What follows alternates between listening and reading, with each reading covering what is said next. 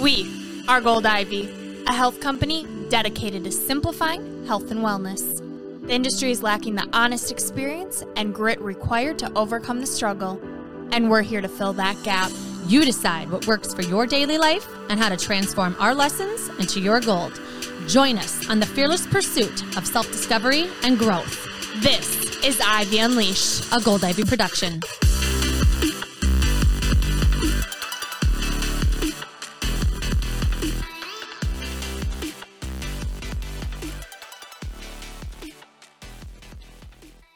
Welcome back. This is Ivy Unleashed. You are listening to Brooke and Andrea. And for the first time ever, we have two guests in the house. Yes, two guests that I happen to love and am so excited to pick their brilliant minds about food. Yes, food. Talking all about food. We have Shelby Hauge and Katie Brandenberger are both registered dietitians and national board certified health and wellness coaches. Yes, and I know both Shelby and Katie as coworkers and friends that are not only kick-ass moms and human beings, but knowledgeable about food and use that knowledge to keep their families healthy and thriving.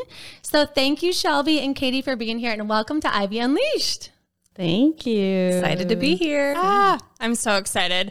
Mostly because as you guys know, I just watched Andrea's kiddos, three kids for a week, and I don't know how the hell you guys do it with being go, go, go, on the move, both working moms, food, how to get them to eat, let alone eat with, and then nutritious food. Like, how do we do it? So I'd love to dive in. But before we do that, I just want to know more about you guys. And if you could share with our listeners how you got to this point and interested in health and wellness and specifically food. All right. Well, my name is Katie, and I've always been interested in nutrition. I was an athlete growing up. I was a gymnast for many years, and then I was a diver in college. And just being in athletics, you are you have to be I guess, conscious of nutrition and what you're putting in your body. Mm-hmm. So I knew when I was in high school that I wanted to study nutrition. So I became a registered dietitian and then I found health coaching. Now, and then I got married and had two babies, and here we are. Love it.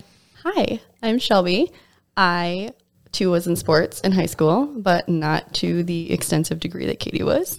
But I grew up cooking, gardening, I actually wanted to go to culinary school. Oh. And then I had a friend in high school who was talking about how her aunt was a dietitian, and I started looking into it. And then had a, another friend in high school who was diagnosed with celiac disease. Mm. So I dug into it, started looking at like what's in our food. I was really good at science. I'm a huge nerd. and then I did not know I wanted to be a dietitian actually until my freshman year of college. I was in a class who was taught by a dietitian. I asked her about what she was doing or what she had done previously. And she was like, You need to go to a different school. so I transferred and then I became a registered dietitian. It was the perfect marriage of my love for cooking and gardening and science. And I started out in school nutrition and pediatric wellness. And then I became a health coach. That's awesome.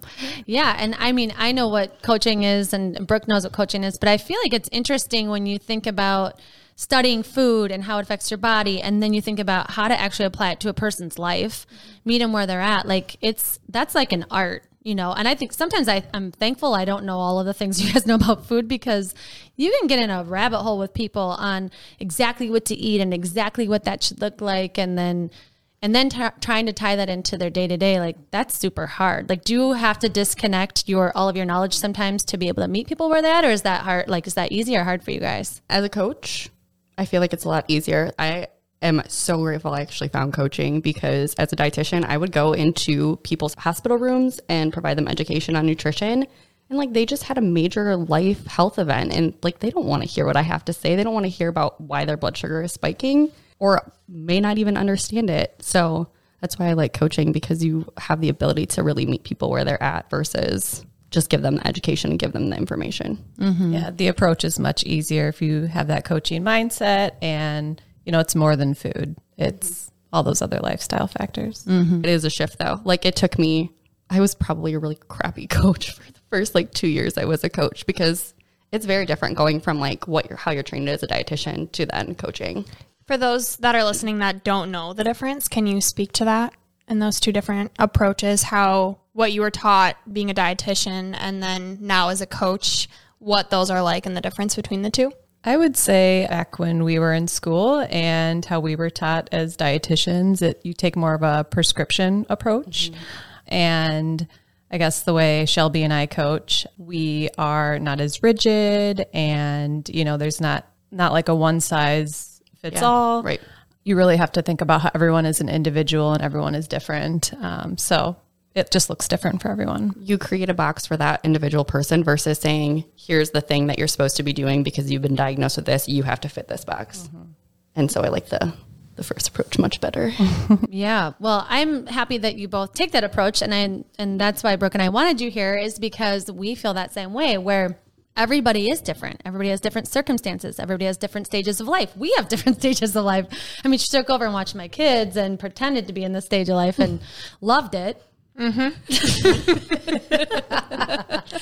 As I said before, I can do it. I don't want to do it. Give me 10 years.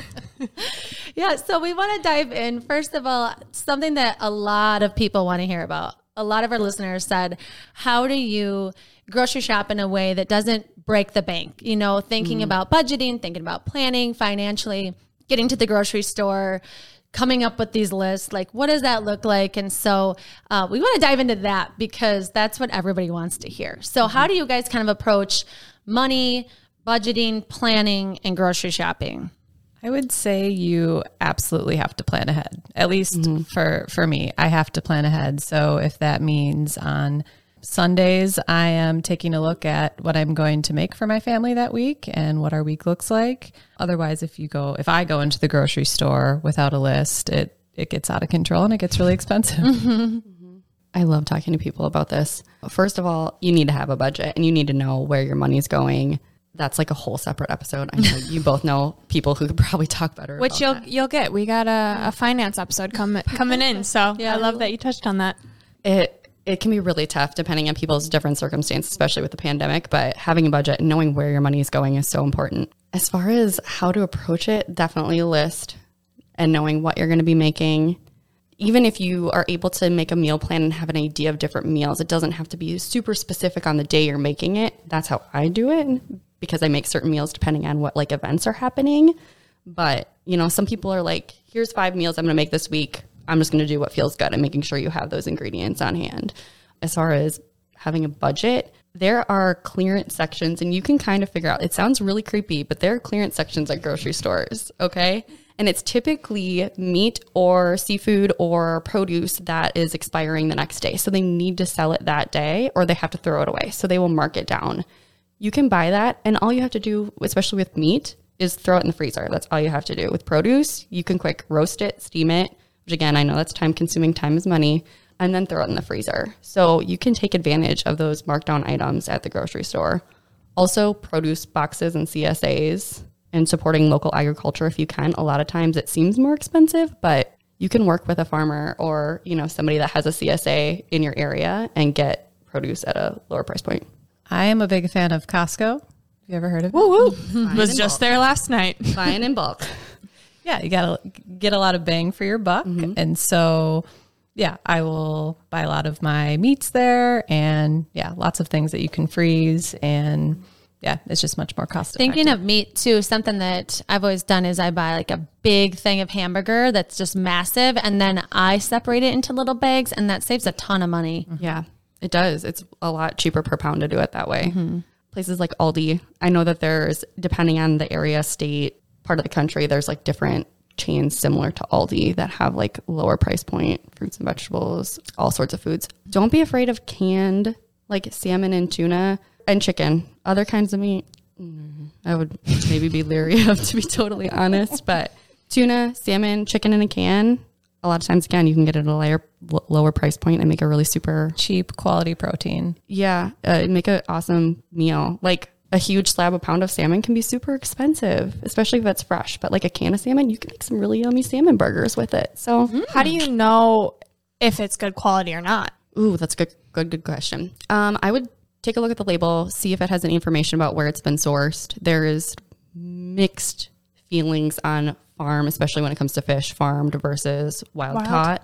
And so that is kind of your personal preference. I'm not going to tell people to pick one or the other, but at the same time, do What's right for you and your budget? And Yes, it's mm-hmm. your budget. Like if you if getting the salmon that's farm raised because it's less expensive, that's all you can afford, go for it. Like that's still going to be better than getting Mac and cheese. mac or like fish sticks where it's not real mm-hmm. fish. Like what's most important to you and your family? Are you Yeah. passionate about getting wild caught or? Yeah. It makes me think of organic versus non-organic mm-hmm. too. You know, like that whole debate where that's just not feasible for some people. And thinking about that, you know, thinking about ways around that, I always think about frozen veggies. You can get super cheap and they can last us a really long time. And it's also like I think a lot of my clients think that that's more work because then they have to cook them. But in reality, it's like put a little olive oil on your pan and just throw the frozen veggies in there and walk away for a couple Oh, minutes. frozen Like, is way easier. So easier. Or honestly, you could even throw the frozen bag in your fridge in the morning and then it'll be thawed and then you almost can handle it the same as fresh vegetables as far as roasting and like pan frying. Same thing with fruit. I use frozen fruit, let it thaw overnight, throw it in my yogurt in the morning when berries aren't in season, especially in Minnesota. Ooh, that's a That's good such a idea. good idea. I'm gonna start doing that. And with frozen, you have organic options too. So like mm-hmm. you said, Aldi, and with me and my budget right now, I love Aldi, and they have really good organic options. Mm-hmm. Mm-hmm. But again, if organics are not in your budget, get the fruit and veg- fruits and vegetables you can afford. Even if that's canned, that's better than nothing. Mm-hmm. Yeah, and looking at coupons too, I think of that when I'm thinking about okay, how can I save some money? Looking to see the clearance section, like you said, or planning out, you know, your menu based off of what's on sale this week or what's going to mm-hmm. be available, what's in season. You know, all of mm-hmm. those things are such great things to consider when you're thinking about saving money because grocery shopping is expensive. Yeah. And I also, it's the worst chore for me. Like grocery shopping, mm-mm. it's time consuming and mm-hmm. planning is time consuming. Mm-hmm. So I'm thinking of for those that don't have time, like you guys being moms, what do you recommend for a quick approach to you're still planning, but you're not, you can do it fast. So what does that look like for you guys? Well, since we are in the middle of a pandemic, it's been really helpful to do like ordering my groceries and picking them up. I think I'll do that forever, even when we're out of this pandemic. Um, it saves me so much time. I'm just stressed out thinking about going to the grocery store. with No two little meltdowns at the checkout Yeah. line with your kids. Yeah, it's quick. I can kind of do it over time, add stuff to my grocery cart. It's more helpful kind of if I'm considering money too, because then I can kind of see, you know, I don't have to add things up in my head. Less impulse buys Yeah. when you're walking. to Oh, the grocery definitely. store. Definitely. Guilty. It does save money in that regard. So what about before shopping? Even if it's online and you're just sitting down Sunday night to plan, what does that process look like? Yeah, well, I will. Um, I kind of mentioned earlier, but I will plan out. It's usually dinner, right? Like lunch, I can kind of throw things together, or my, you know, my kids are at daycare, and I just usually have leftovers and stuff for for lunch. But um, breakfast and dinner, I'll kind of, you know, breakfast. I we typically do the same staples every single week to week, so that makes it easier. But dinner, I'll try and plan like three or four dinners, and then from there, what ingredients do I need? Um, I usually have one night of leftovers and then one night takeout. So it seems less daunting doing like three or four rather than five, six, seven. Yeah, really similar. We usually have a leftover night or a picnic night. My husband works late on Fridays, so, So it's cute. usually leftovers or like just rolled up deli meat and carrots on the on the floor. Like a kid charcuterie board. Yeah, you know, and as a mom, and especially sitting with two moms that are dietitians, I love getting ideas for people, right? So mm-hmm. that's a perfect example of something that's super easy, but people just don't know what to give their mm-hmm. kids. So you mentioned staples for breakfast and lunch and and things that you do. Like, what are some of those like common, easy breakfasts or lunches look like with your kids? Yeah. So honestly, as far as staples, I do it for dinner too. Like I always make sure I have like again whatever works for you and your family, but like pasta sauce and pasta on hand because you always throw that together. I know my kids love it. If I'm like in a pinch or I didn't get to the grocery store, you know, who knows what might come up. I mm-hmm. usually have that on hand. We go through a shit ton of eggs. Oh, yeah, which is cheap too. Yeah, and eggs are usually pretty inexpensive. Again, check out your area. There might be somebody that has even like an urban farm with eggs and they'd be willing to sell you eggs. Just saying. I get eggs from my sister. Thank you, Kelsey. um, but I do have to buy them because we go through so many. So we usually have eggs and fruit are like the biggest two things that we have in the morning. Thinking of that too with eggs and pasta sauce, it's a easy way I think to introduce vegetables to them that you can chop up small and they can kind of decide if they want to weed it out of their sauce or weed it out of their eggs or they can try mm-hmm. putting them into that. I think just introducing kids to vegetables is super hard. I mean, one of my kids will eat all of the vegetables. One hates them and will eat all the fruit, and it's just like it's a battle. And mm-hmm. so I feel like eggs and sauce are a really easy way to throw in some nutritious veggies. Absolutely. Exposure is the important thing here. So it can be feel so hard. And again, every person's in a different, every family's in a different place, but you're able to expose your kiddos to fruits and vegetables. It can take between like 11 and 14 exposures for them to even try it. So if you take the mindset of they're not going to eat it, I'm not even going to put it on their plate, they're never going to eat it. You have to expose them. There's like research behind exposing them to fruits and mm-hmm. vegetables and just continually exposing them to fruits and vegetables, even if you know that you're going to end up eating it or throwing it in your leftover container. I would say try to avoid throwing it away, but that's kind of this, the consequence of having a toddler and an infant, especially when you start infant feeding, is that unfortunately there is going to be some food waste, which can feel really hard. Speaking of exposure, I um I try not to hide healthy foods either. You know, I find that to be challenging and based off of all the research and things I've read is, you know, we don't want to share share with our kids that, you know, we're trying to like hide a food to sneak it in. They should be well aware of what they're eating and I've just found that to be beneficial. Yeah, same. Have either of you read the Ellyn Satter books? I've not I'm familiar with her. Okay, so she's a dietitian from Wisconsin, and one of her books is called Child of Mine. It was recommended to me from my pediatrician. And I love talking about this because there's so many different ways to approach kids and food. And one of them is praising them for it or making them eat dessert if they eat all their vegetables or hiding foods like you're talking about. And it's everyone was like brought up a different way when it comes to this kind of stuff. And her approach is just what you're saying expose them to it, let them see it, let them know that's what a, a full rounded meal looks like if you can. Mm-hmm. As often as you can, put the Oreo on the plate with the broccoli and let them pick what they eat, when they eat it, what they decide they don't want, whether they're full or not. Don't tell them they're full. Don't tell them they can't be done, which is so hard because all I want is Griffin to eat a broccoli. Like I want him to just take a bite of a carrot. Like just can you?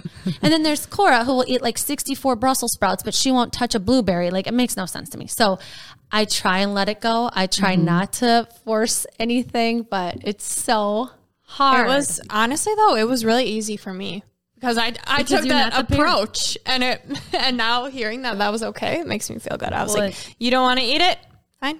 It, it makes a difference because you're not the parent too. Like I get Yeah. told regularly, my old my toddler is the best eater at daycare and at home. That's not the experience. They experience. often eat things better yeah, Uh-huh. when they're not away from home or when they're away from home. I have a really hard time not telling her that she is. You're not done. Why why is that? Why do they eat better when they're not at home? Peer pressure. or you know they're with other other children And see them. they see them Yep. and so it's just like following the leader daycare, there has to be more like structure. There's more defined order of things. We obviously try to have some structure at home, but on weekends, it's kind of a free for all. I was just going to say it's a free for all, and they're snacking all the time, so they're not that hungry at mealtime. So we noticed um, last night with the weather getting nicer, our kids were not at the dinner table; they were outside after school, and then they got to dinner. They hadn't had any snacks. Everybody cleared their plate. Every vegetable was gone. Every fruit was gone. We were like, What is going on? the answer, which we know, but mm-hmm. like you just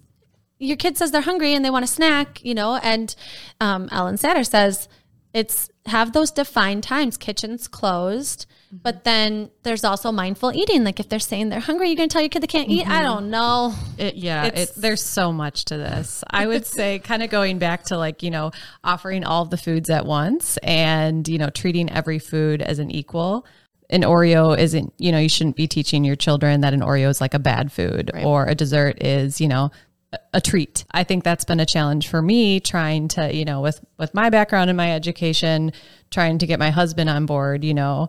All right, Nash, if you finish your dinner tonight, we've got a treat. It's like Stop. Exactly. Well, and also then you have, you know, you have siblings and your siblings come over mm-hmm. and they may do it differently than you do. And you mm-hmm. have the same scenario where you have nieces and nephews and or neighbors or friends and then they talk to their children about food in a different way than you do, you know. And so I'm glad I had Brooke here and she sent lots of pictures of them eating Culver's ice cream or custard and I was like, "Great. love it. Keep them alive." Flexibility is good. Yeah. Mm-hmm. Yeah. Yeah, when it comes to creativity and exposure and trying to get your children um, more adventurous with food, I've found um, my toddler is definitely, he's just naturally really into food and um, wants to be involved in the kitchen. I cannot cook anything without him right there. He'll bring up a chair, climb up on the counter, turn on the burner. Like it's obnoxious, but it's so fun. And I think that really helps him. He's a great eater. So he sees the process. And I think that definitely helps with just being more adventurous because then he knows what's going into the food, how it was created. And, you know, he's got his play kitchen and I see him, you know, cracking an egg, you know, pretending to crack an egg and, you know, making a salad or making coffee. So He's gonna be a chef. helpful. but we do we have a really similar approach. I think also letting the kids pick out if they're able to, like offering choices when you're prepping. Again, depending on what the scenario, or if they are going to the grocery store, or if you're ordering groceries, maybe asking them what fruit they want for breakfast that week, or what vegetables they want to have with dinner. You know, asking their preferences and their choices, and yeah, involving them in the prep process as much as possible. Like I was cutting up a sweet potato the other day, and my toddler comes up and is like, "What are you doing, mommy?" And I showed her the sweet potato and letting them like touch and experience. I know it can be hard for people because toddlers are germy, but letting them just like experience the food in different ways that's not only eating it. Like we observe the color, we talk about what it what it smells like, we talk about what it feels like. What color is it? Yeah, yeah. And she like was eating like raw sweet potato. And she was like, "Can I try it?" And it, it's like it's not going to hurt you, so yeah, go for it. I And had a friend that bite. loved eating raw potatoes growing up. She loves weird. She loves raw butternut squash. Like she mowed a bunch of butternut squash. So is the I'm curious the science behind it with exposure is it because they're seeing this it's not foreign to them anymore they're recognizing it they're knowing okay this Yeah. is safe I can eat this mm-hmm. yeah, I think so. And especially toddlers and young kids, they're exploring their independence. So letting mm-hmm. them know that they have a say and giving them the choice to help make a decision for everybody, I think that can feel exciting because a lot of their life they've been told, yeah here's like, here's what you're eating. Toddler parenting 101. Like, yeah. let them be involved. Yeah. Right. Well, I just have to say, like, I hope that people listening hear what you're doing because it's such a gift to your kids. I think we can all think about, and I think it's important to think about what did my parents do? Like, what kind of experience did I have with food, and mm-hmm. how is it affecting my relationship with food now? Mm-hmm. You know, bringing it into, you know, we're grown adults now, and some people have toddlers and some don't, but thinking about what didn't my parents do with food, or what did they do with food in a way that like how how I think about it now like do I villainize certain foods and where does that mm-hmm. come from you know? Do certain foods gross me out? Yes. I am so grossed out by white creamy foods. I still can't quite figure it out but I think it's because I was force fed an egg salad sandwich that was kind of white. Egg salad is I'm pretty sure because everybody is like, I need to know why you don't like ranch, Andrea. And I'm like, I, I don't know for sure, but I think it might be because I was like mm-hmm. force fed this food at mm-hmm. daycare and it does affect you. Like, I miss out on a lot of delicious foods, I hear. I mean, I'm fine without ranch, but most people like cry a tear for me because they feel so bad. well I think when you're younger right it's easier to have exposure for these mm-hmm. kids but you both work with adult clients so I'm mm-hmm. curious what your approach is for adults who are like I know I need to eat veggies but God I just I can't Oh, I love this question. I love to challenge people and say, okay, tell me about what vegetables you don't like. And they will rattle off. You know, they instantly mm-hmm. have a few. And I talk about, well, do you remember how, like, what that vegetable, again, like going to the texture, the smell, do you remember what it was like? And a lot of times, I'm just using Brussels sprouts as an example mm-hmm. because a lot of people say Brussels sprouts and they're like, they were boiled, they were squashy, they were stunk. And I challenge them as an adult, go buy some Brussels sprouts and find a different way to prepare it. Yeah, and they just prepare it don't in know a how to cook different- Yeah, and I walk them through how to roast Brussels sprouts, throw some balsamic vinegar on it. And I'm like, if you still don't like it, that's fine. There are plenty of other vegetables out there you can eat, but give it another chance. Great. now I'm hungry. No, it's funny that you're saying that because I was the same way. I'm like, oh my god, eat Brussels sprouts. And then my roommate Ellie, she loves Brussels and she cooks them completely different way, right? So she'll chop them, she'll put olive oil, she'll do lemon pepper, put them in the oven at 425 So for good. 25 minutes, halfway through flip them. And now I'm addicted to so Brussels good. sprouts. so good. Nothing worse than an adult who like doesn't like onions or doesn't like mushrooms. It's like, Oh, mm, I'm poor to one of thing. those. Oh no, you poor thing. but he didn't eat a darn vegetable and for most of his life, and now he puts tomatoes on his sub sandwich. And good job, You Shelby. know, that's a win right there. I love that though. I think challenging someone in a way that's like, you know, I don't know you. I'm not in your house. I'm not forcing this on you, but let's explore it a little bit. Let's like, are you open to it? And mm-hmm. sometimes I say, no, I'm not. You mm-hmm. know, and then other times it's like, what vegetable would you be okay trying? And mm-hmm. a goal I set with people a lot is each time you go to the grocery store, grab a vegetable you haven't eaten in a while or you haven't tried in a while or you just don't even know how to cook? Yep. or setting a goal around a new recipe to cook it in a different way? I think uh, you have to be ready to challenge yourself with something like that but i think a lot of people want to be challenged with something like that. They they might not think of it instantly but people are thinking about food all the time. I also think if you are taking the time to figure out, okay, how can I get creative? I'm taking the time to buy this. Mm-hmm. Then you're actually pausing after you're eating it and reflecting and be like, do I like this? Was it worth it? Was it not? Mm-hmm. And then you're proud of yourself for taking the time and what you did. I mean, that's how I was. was like, I hate hated grocery shopping, but now I really like it. And I look forward to trying new things and being adventurous because I'm putting the time into it. And I'm like, I created this. especially this if was you good. take a I did bite, it. yeah and it's good you're like i want to do this again and what mm-hmm. else could i try i love mm-hmm. it And you can do this even if you don't have like again as an adult, but even if you don't have like toddlers. Like everybody just pause. Don't beat yourself up about anything you did when your kid was a toddler. If your kid is older, they are fine. But you can do involve them in this way and mm-hmm. ask them all these things and expose them still even if they're 12, 14, 15. I mean, you might get or even grown like Yeah. even adults like let's cook something together let's try something new Look at my husband. So Another thing I just want to mention, another thing that we haven't talked about yet is, you know, obviously having them involved in the process, but eating together as a family is also really important. And if your child sees you eating Brussels sprouts or eating the broccoli, like they are way more likely to try it themselves. They're going to follow exactly what mom and dad are doing. Mm-hmm. So having that family time where you're sitting down and eating the same thing, I think is very important rather than, you know, there's, we often talk about like, kid food and like there's kid menus at at restaurants. exactly. Like why are they a thing? Our our kids can eat what we eat. Yeah. that's a good point. And they should. So, what about the times when you don't have time to prep and cook and eat down as a family? A lot of people listening, I mean, maybe not right now because of the pandemic, but on a normal quote unquote week when you have soccer practice and you're running to dance and different things, getting home late, how do you recommend approaching those scenarios? for my family i always have to have like quick stuff on hand so like that's when i grab the frozen bag of vegetables Yep. and throw the meatballs in the microwave and quick boil some pasta um, so you definitely have like those go-to where you know you can make a quick healthy meal if you need to Yeah, I love that. Also, if you just need to grab, go Peanut butter drive through, just go through the drive through. It's fine. Don't beat yourself up. Don't about beat it. yourself up about it.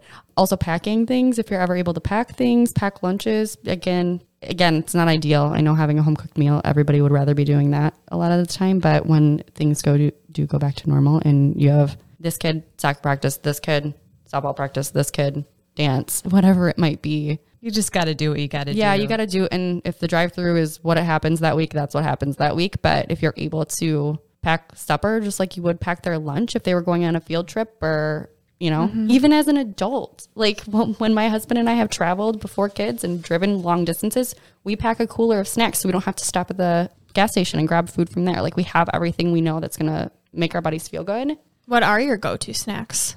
Ooh. Raw fruits, vegetables, yogurt I like some beef jerky, beef sticks, cheese stick situation, popcorn trail mix, popcorn, road trip. If we're talking road trip, Twizzlers have to be involved. I love it.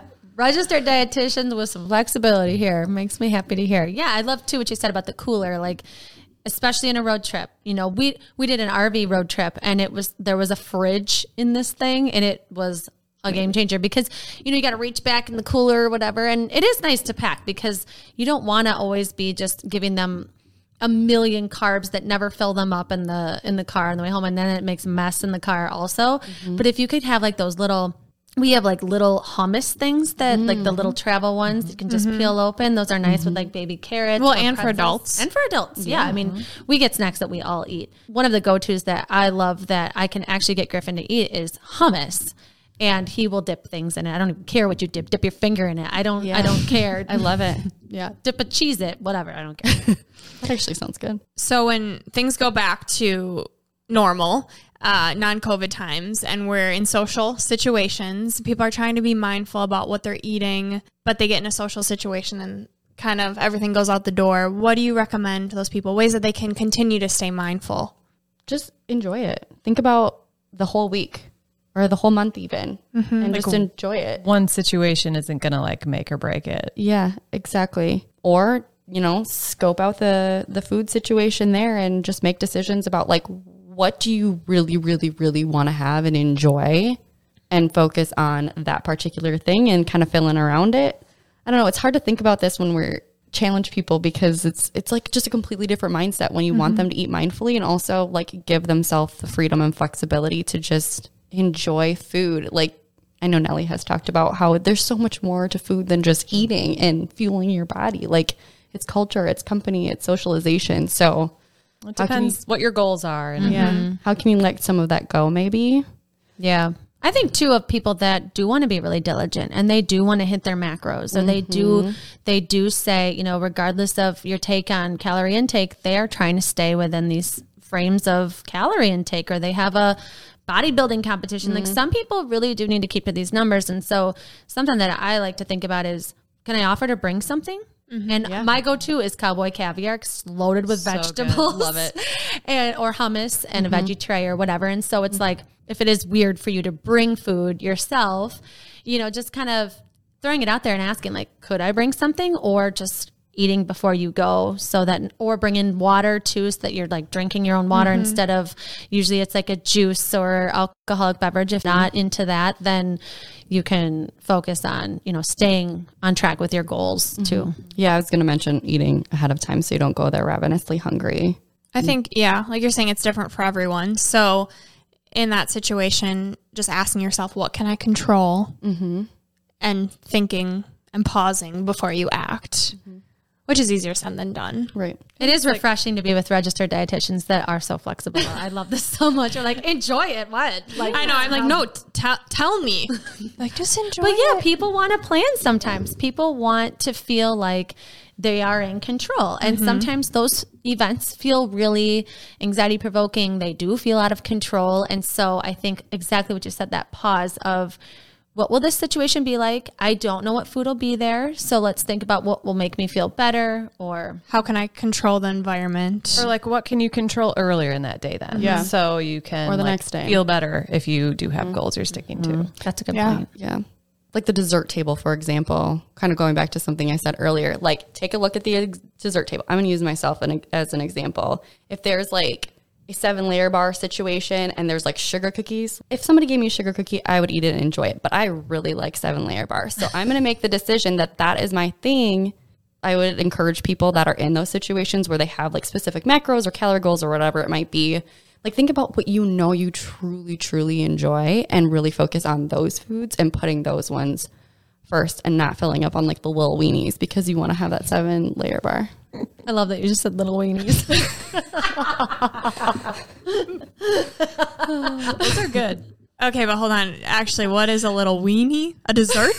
oh my gosh, little smokies. oh, well, you're talking about dessert. not so a I'm like, what the? Okay. like an appetizer if you've Yeah, ever yeah. been to Brooke like got a Super Bowl party. You said weenie, and I was like, huh? I don't think Tell Brooke me got more. My brain was like, dessert table has now expanded to the appetizer We've been in a table. pandemic for way too long, clearly. I just want a potluck. I'll take it. Well, right now, obviously, social situations aren't happening. so I'm thinking about me and what I'm struggling with is the planning, the prepping, the shopping for one. So if you are, yeah, making meals for less than four people, um, yourself, maybe Me. two people, just you. I like to, when I'm planning ahead, think of, okay, if I say I get a rotisserie chicken, like how can I make two or three meals out of that? So just kind of grouping things together and using um, maybe yeah, protein from the night before or using the same vegetable um, so that you're not wasting, I guess. Yeah. I found too it's trial and error. Because in my mind, I'm like, okay, I can spread this out, but then reality happens, or it's just way too much. So it's trying to figure out the right balance of how much protein to get. What can I get that I can freeze so that if I do get too much, Well, and like some people prep the same five meals for like no, I mean maybe that works for some people, but I imagine that gets boring very quickly, and you're, mm-hmm. then you're not like enjoying your food. And You're not mm-hmm. getting good variety and gets stale. Mm-hmm. Yeah, and you can totally freeze like the rotisserie chicken or anything. Honestly, the majority of meals that you might make, Brooks, like let's say you make a recipe and it's for four people, I'm gonna go with enchiladas. You could freeze. Is that gonna be gross, though? enchiladas. Probably not as long as you pop it in the oven. You know what I was thinking about rotisserie chicken is like you can put that on a salad. You can make that into a soup. You could put that in a roll up.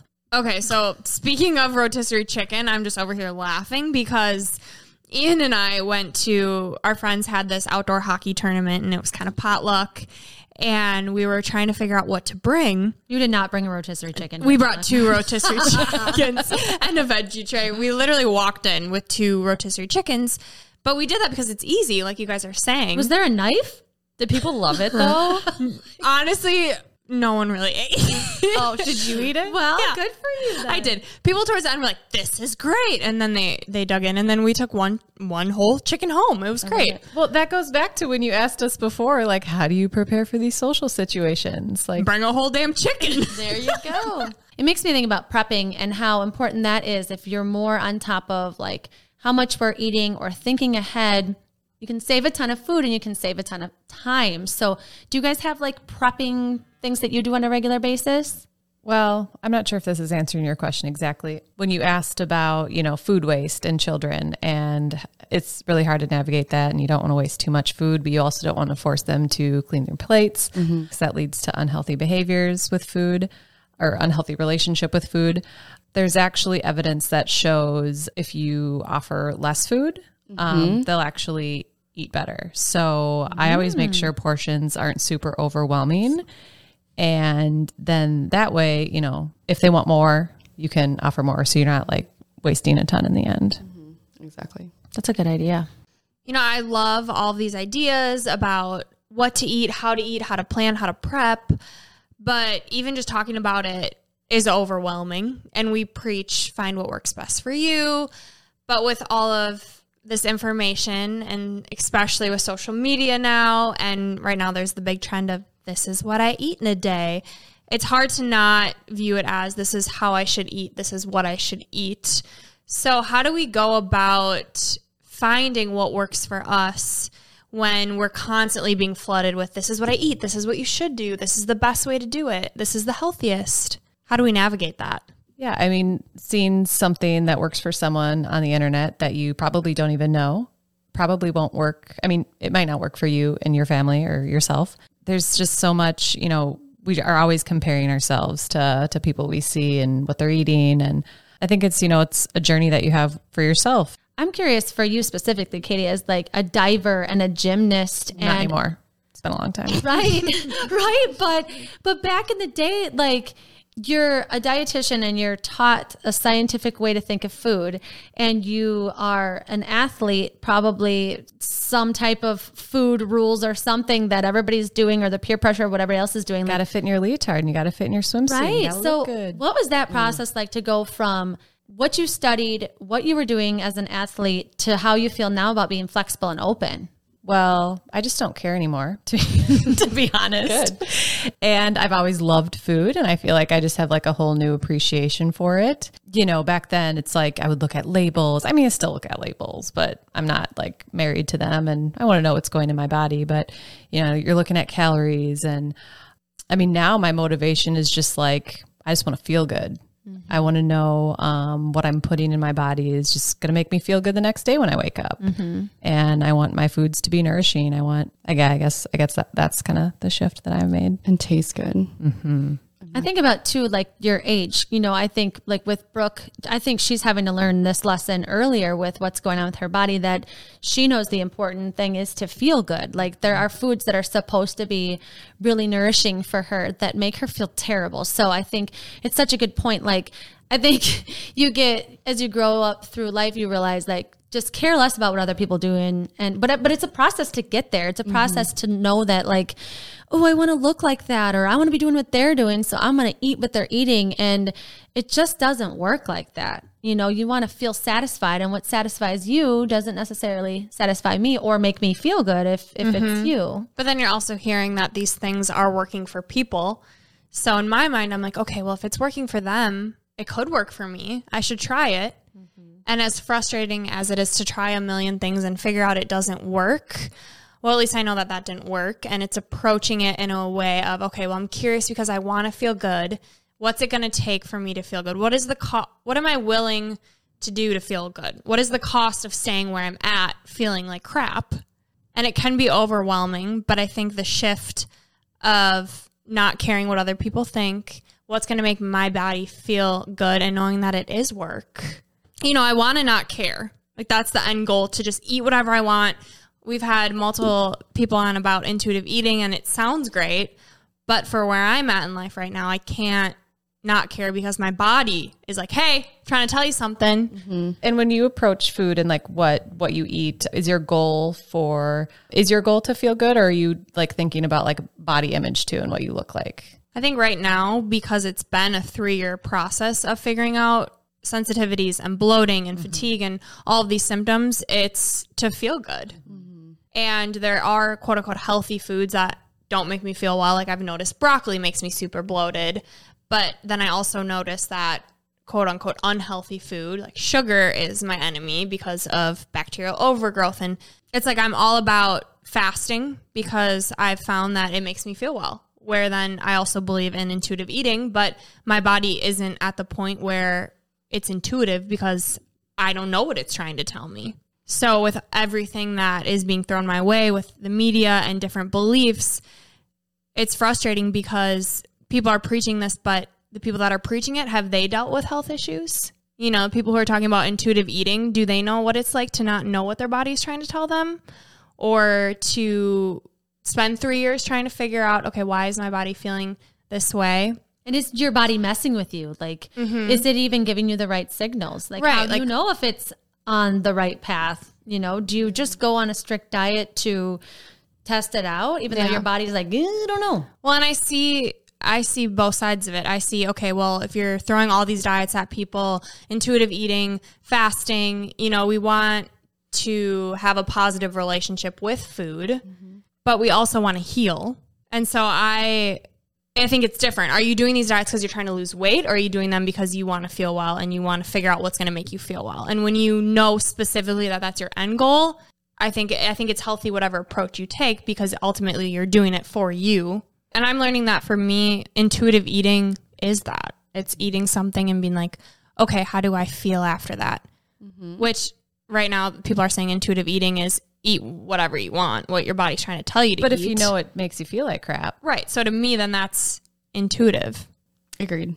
It's confusing. It is. Food's confusing. It's super confusing. And I mean, as, as with anything, if you get all these people with different opinions, especially this is the hard part about social media, I think sometimes you have all these people with all these different opinions just wanting to share what works for them in the hopes that helping somebody, but for somebody like you, Brooke, or really any anyone, it can get really overwhelming. So if it gets to that point, unfollow and follow mm-hmm. whales and like cute puppy dog videos. I'm serious. It's just extra noise that you don't need in your life and probably adds to the confusion that you're experiencing and makes you question again that own your own intuition and what mm-hmm. works for you. So unfollow, follow people who take videos of whales. Yeah, there is that balance though. Yeah, I, I love whales. Whales are great, but not sharks. But so I think there's that balance of getting people's opinions for ideas. Like I, I can look at what people are eating and be like, ew, nope, you're pretty, but uh, not eating that. You know what I mean? But then some people are like, oh, you're so pretty. I want to eat that. I want to look like you. I want Yeah. to try that. And I think it's developing that ability to separate yourself from someone else and know that mm-hmm. your relationship with food is your own relationship. Like you cannot. You can try and emulate someone like, oh, that might make my life easier. Like, I love talking to you guys about prepping and mm-hmm. shopping and what you're doing to make my life easier. But when it comes to choosing food and how you feel about food and how your body feels after you're eating something, I just think you can't take somebody else's word for it and then mm-hmm. try and do what they're Well, doing. and you don't know. I mean, you see just a little glimpse of like one recipe they're making Yep. or, you know, one meal that they're putting in their body. Like, you don't know their life. You don't know what mm-hmm. they're doing outside of that. And how sad that we compare ourselves to people like that. And it's just so unhealthy. Mm-hmm. also, who knows if they're actually even eating it? Exactly. Yeah. Like they might just be getting paid to like hold it. Right. Eating Well, and then it potato comes- chips in the closet. I think it comes down to just checking yourself. Yeah. And in those moments when you are overwhelmed, I mean, this is what I found that works for me is taking a step back, being like, okay, am I doing this because I'm in like a desperation mode of I want to feel well and I'm going to try all these things? Or, yep, that worked for them. I see it and I'm like, oh, I want to try that. Or do I take a step back and be like, okay, is this really worth it? Do can I afford this? Is it worth my time and energy? Are there other ways I could approach this? Mm-hmm. Is this something that I really want for me? Honestly, it all comes full circle with we started the conversation with toddlers, comes full circle with it's seriously with how you parent too. Mm-hmm. Mm-hmm. It's a lot of noise sometimes, but you got to do what works best for your family and sometimes taking that step back away from advice from friends and family or social media and just taking a moment to think about what works for you and your kiddo or you in as an individual. Yeah, I just had a thought too with that. Like every parent's different, every family's different, but also every kid is different in the mm-hmm. family. And so I think that approach of exposing all kinds of food on one plate is great for all the kids. It's like one way to parent every like being a parent's so hard and every kid has different emotional needs. But when it comes to dinner, if you give every food or every kid all of the food, you know, it's like one mm-hmm. thing that you can do right. as a parent. Well, and it's like parental sanity rather than making six different meals for six different people that mm-hmm. day. And there, what is right? Mm-hmm. Like there is no one right way to do Right. anything. Yeah, but when you're a parent, you it's just you can't help but feel that way. Yeah. Like you Yeah. just you as much as you're like, there's no right way, you're like, Am I doing it right? Like Oh, yeah. all day long. So I think I think oh, that's the right way. If you're questioning yourself, if you're doing, it right, you're doing it mm-hmm. right. yeah. Yeah. You're thinking about it. And Yeah, it means you you're take it- caring and Thank you. taking. Proud of you. Proud of all y'all. I don't know how the hell you do it. You did it for five days. Yeah. That's Proud of you. Thank you. I love all of these ideas, and I am so happy that we have a blog to share all of these takeaways with our listeners so that they can reference them in the future. Um, do either of you have any final thoughts or different things that you want to share about, you know, your love and passion for food?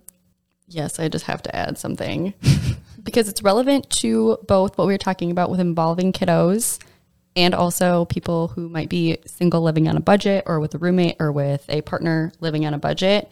Container gardens. What's a container garden? You can take a inexpensive pot of almost any kind and plant a tomato, a pepper, herbs. You can do all sorts of different greens, whatever you want. Strawberries will even grow in a container.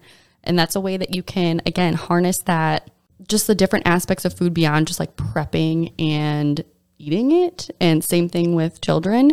And it is an, an, an inexpensive way to have your own produce depending on the time of year. However, tomatoes and some other fruits and vegetables will grow indoors. So you could have fresh tomatoes all year round. Ooh, where do you get your seeds?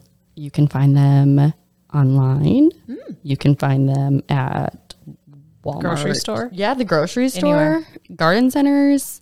Um, depending on where you live in the country, this time of year they're going to be popping up in the Midwest a lot in a lot of different stores. But yeah, honestly, Target has the little dollar spot. They have the little pot starters. Have, has anybody seen those? There's No. like herbs, there's tomatoes, there's strawberries.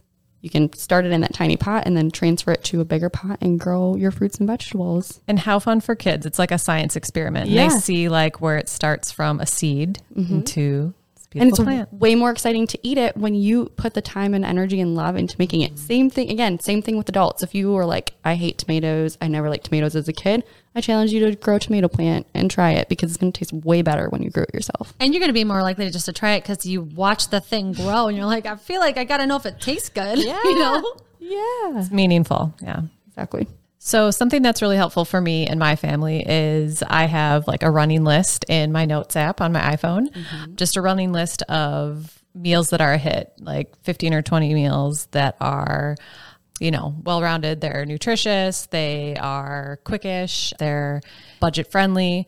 Um, and so when I am planning for the week ahead, um, I reference that list. It's very overwhelming if you jump on Pinterest or TikTok and you know try and gather ideas there where you're seeing from other people. You know, it's those recipes that yeah that you know your family's going to like, and it just makes the process easy. You can also create a bookmark folder like in your browser too and add the recipes if mm. you're not somebody that can just throw a meal together or you're new to meal then- planning and prepping. Yeah, if you if you you know do the work to eventually get there where you have that list, you don't have to go off recipes. You know they're top of mind, and I just know the ingredients mm-hmm. for those meals that I know are a hit, and so it just makes the whole process much easier. And because yeah, meal prepping is it's a lot. And I think you just, that word is perfect. This is a process. It is a process from grabbing a bag of mixed frozen veggies that you don't even know what veggies to grab and putting some olive oil on and heating it up to having this full list that you know off the top of your mind. Like it is a process.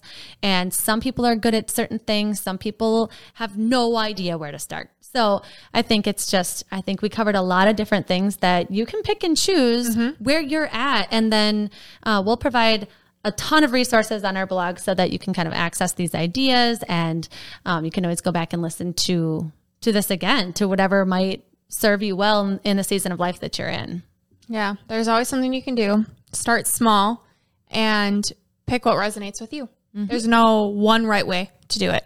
Exactly. Well, I just want to thank you guys so much for being our first two guests on Ivy Unleashed. This has been amazing and so many good tips for everyone to take what works for them and what intrigues them. yes thank you so much Thank you so much for having us. It's been an incredible honor. i know Thank i feel like i could pick your brain for hours so we'll just have to keep this conversation going Sounds good. All right. Well, I would love to jump into our three gold stars with you guys. So these are three takeaways that we're going to give our listeners that you think would be beneficial for them, some small action steps. Now it's time for our three gold stars. One, try a new fruit or vegetable or one that you thought was yucky as a child. Number two, get your children or your partner or your friend, whoever you're sharing a meal with, get them involved. It will make it way more meaningful. Number three, grow something.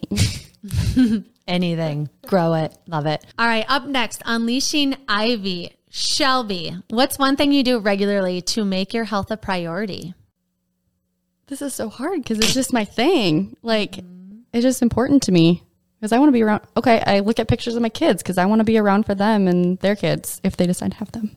Mm-hmm. Oh, that's beautiful. Katie, what's one thing you do regularly to make your health a priority? Is eat foods that I enjoy. I love it. Hmm. Love it. All right, Shelby, when you're really struggling with balancing all the moving parts of life, what's one thing that steers you in a positive direction? Make a list of what's important to me at, at that moment. Love it. And Katie? Knowing that my life will not always be this chaotic and to just savor the time that I have where things are crazy and someday I'm going to miss it. That's a good reminder. Thank you for that. All right. And the last one, Katie, what's one thing you wish you would have known sooner? to not care what anyone else thinks and that it's more than what you look like on the outside. It's more, for me, it's more about how I feel. Love that. And Shelby, what's one thing you wish you would have known sooner? Can I say 2 Mm-hmm. Fat is not evil. And number two, yoga is a workout. Oh, those are good. Those are, those are so good. All right. And the last thing we love to do on every episode is leave our listeners with a piece of gold. I know both of you have a quote. So who wants to go first? This is Katie, and my quote is it's Guy Fieri from the Food Network. It's a, it's a really good one, promise. Cooking with kids is not just about ingredients, recipes, and cooking. It's about harnessing imagination, empowerment, and creativity. Amazing. So true. This is Shelby. Mine is from Julia Child. This is my invariable advice to people learn how to cook, try new recipes, learn from your mistakes, be fearless, and above all, have fun. This is Gold Ivy signing off. Listen to your truth and go chase your gold.